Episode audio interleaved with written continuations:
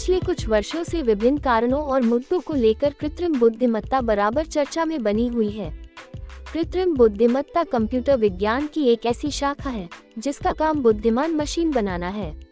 हाल ही में सरकार के थिंक टैंक नीति आयोग और गूगल के बीच इस बात पर सहमति बनी है कि दोनों भारत की उदीयमान कृत्रिम बुद्धिमत्ता आर्टिफिशियल इंटेलिजेंस एआई और machine learning machine learning millilitre के पारिस्थितिकी तंत्र को बढ़ावा देने के उद्देश्य से कई पहलों पर मिलकर एक साथ काम करेंगे, जिससे देश में आर्टिफिशियल इंटेलिजेंस का पारिस्थितिक तंत्र निर्मित करने में मदद मिलेगी।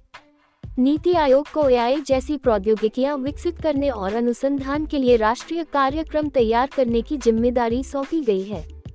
इस ज़िम्मेदारी पर नीति आयोग राष्ट्रीय डाटा और एनालिटिक्स पोर्टल के साथ आर्टिफिशियल इंटेलिजेंस पर राष्ट्रीय कार्य नीति विकसित कर रहा है, ताकि व्यापक रूप से इसका उपयोग किया जा सके। सरलतम शब्दों में कहें तो आर्टिफिशियल इंटेलिजेंस का अर्थ है एक मशीन में सोचने, समझने और निर्णय लेने की क्षमता का विकास करना। आर्टिफिशियल इंटेलिजेंस को कंप्यूटर साइंस का सबसे उन्नत रूप माना जाता है और इसमें एक ऐसा दिमाग बनाया जाता है, जिसमें कंप्यूटर सोच सके। कंप्यूटर का ऐसा दिमाग, जो इंसानों की तरह सोच सके। आर्टिफिशियल इंटेलिजेंस के प्रकार पुनर्तः प्रतिक्रियात्मक प्योरली रिएक्टिव सीमित स्मृति लिमिटेड मेमोरी मस्तिष्क सिद्धांत ब्रेन थियरी आत्मचेतन सेल्फ कॉन्शियस आर्टिफिशियल इंटेलिजेंस की शुरुआत 1950 के दशक में हुई थी।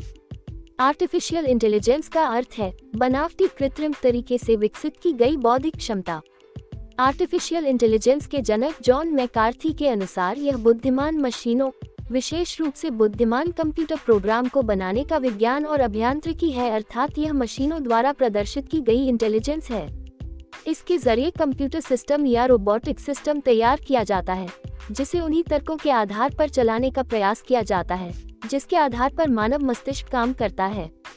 आर्टिफिशियल इंटेलिजेंस कंप्यूटर द्वारा नियंत्रित रोबोट या फिर मनुष्य की तरह इंटेलिजेंस तरीके से सोचने वाला सॉफ्टवेयर बनाने का एक तरीका है।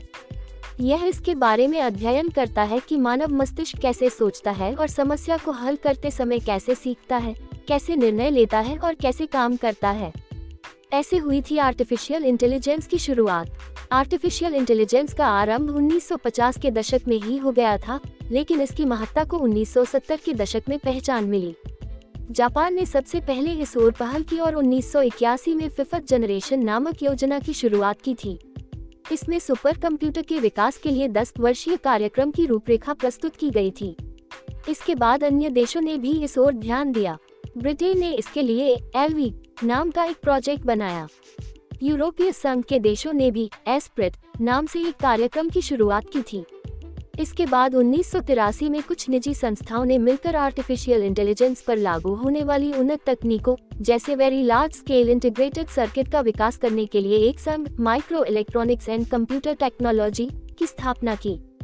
सावधानी भी ज़रूरी है। आर्टिफिशियल इंटेलिजेंस से हमारे रहने और कार्य करने के तरीकों में व्यापक बदलाव आएगा। रोबोटिक्स और वर्चुअल रियलिटी जैसी तकनीकों से तो उत्पादन और निर्माण के तरीकों में क्रांतिकारी परिवर्तन देखने को मिलेगा। ऑक्सफोर्ड विश्वविद्यालय के एक अध्ययन के मुताबिक अकेले अमेरिका में अगले दो दशकों में डेढ़ लाख रोज़गार खत्म हो जाएँगे। संभवतः आर्टिफिशियल इंटेलिजेंस की दुनिया में रोज़गार जनित चुनौतियों से हम निपट लें लेकिन सबसे बड़े खतरे को टालना मुश्किल होगा। अतः स्पष्ट है कि आर्टिफिशियल इंटेलिजेंस युक्त मशीनों से जितने फ़ायदे हैं, उतने ही खतरे भी हैं। विशेषज्ञों का कहना है कि सोचने समझने वाले रोबोट अगर किसी कारण या परिस्थिति में मनुष्य को अपना दुश्मन मानने लगे तो मानवता के लिए खतरा पैदा हो सकता है। सभी मशीनें और हथियार बगावत कर सकते हैं। ऐसी स्थिति की कल्पना हॉलीवुड की टर्मिनेटर जैसी फ़िल्म में की गई है। मशीन लर्निंग मशीन लर्निंग क्या है?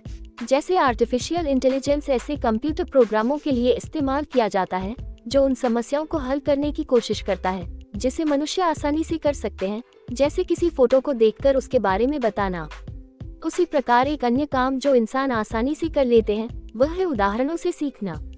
और मशीन लर्निंग प्रोग्राम भी यही करने की कोशिश करते हैं, अर्थात कंप्यूटरों को उदाहरणों से सीखने के बारे में बताना। इसके लिए बहुत सारे अल्गोरिदम आदि जुटाने पड़ते हैं, ताकि कंप्यूटर बेहतर अनुमान लगाना सीख सके।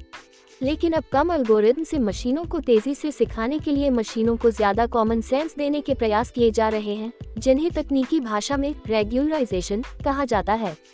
निष्कर्ष आर्टिफिशियल इंटेलिजेंस की संकल्पना बहुत पुरानी है।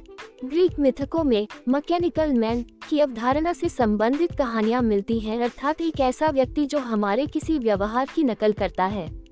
प्रारंभिक यूरोपीय कंप्यूटरों को लॉजिकल मशीन की तरह डिज़ाइन किया गया था, यानी उनमें बेसिक गणित मेमोरी जैसी क्षमताएँ विकसित कर इनका मैकेनिकल मस्तिष्क के रूप में इस्तेमाल किया गया था। लेकिन जैसे जैसे तकनीक उन्नत होती गई और कैलकुलेशंस जटिल होते गए, उसी तरह आर्टिफिशियल इंटेलिजेंस की संकल्पना भी बदलती गई। इसके तहत इनको मानव व्यवहार की तरह विकास करने की कोशिश की गई। ताकि ये अधिकाधिक इस तरह से इंसानी कामों को करने में सक्षम हो सके, जिस तरह से आमतौर पर हम सभी करते हैं। गूगल के सीईओ सुंदर पिचाई का कहना है कि मानवता के फ़ायदे के लिए हमने आग और बिजली का इस्तेमाल तो करना सीख लिया, पर इसके बुरे पहलुओं से उबरना ज़रूरी है। इसी प्रकार आर्टिफिशियल इंटेलिजेंस भी ऐसी ही तकनीक है और इसका इस्तेमाल कैंसर के इलाज में या जलवायु परिवर्तन से जुड़ी समस्याओं को दूर करने में भी किया जा सकता है। आर्टिफिशियल इंटेलिजेंस का निर्माण हमारी सभ्यता के इतिहास की सबसे बड़ी घटनाओं में से है। लेकिन सच यह भी है कि यदि इसके जोखिम से बचने का तरीका नहीं ढूंढा तो इसके गंभीर परिणाम हो सकते हैं, क्योंकि तमाम लाभों के बावजूद आर्टिफिशियल इंटेलिजेंस के अपने खतरे हैं। कुल मिलाकर एक शक्तिशाली कृत्रिम बुद्धिमत्ता का उदय हमारे लिए फ़ायदेमंद भी हो सकता है और नुकसानदेह भी। फ़िलहाल हम नहीं जानते कि इसका स्वरूप आगे क्या होगा। इसीलिए इस संदर्भ में और ज़्यादा शोध किए जाने की ज़रूरत है।